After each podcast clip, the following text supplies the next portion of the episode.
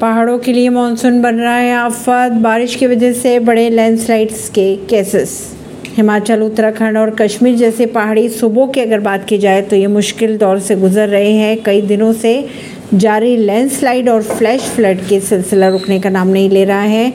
ताज़ा लैंडस्लाइड की अगर बात की जाए तो कश्मीर और उत्तराखंड से खबरें आ रही है। बद्रीनाथ, केदारनाथ समेत कई हाईवे लैंडस्लाइड की चपेट में आ चुके हैं। परवीनर सिंह, नई दिल्ली से।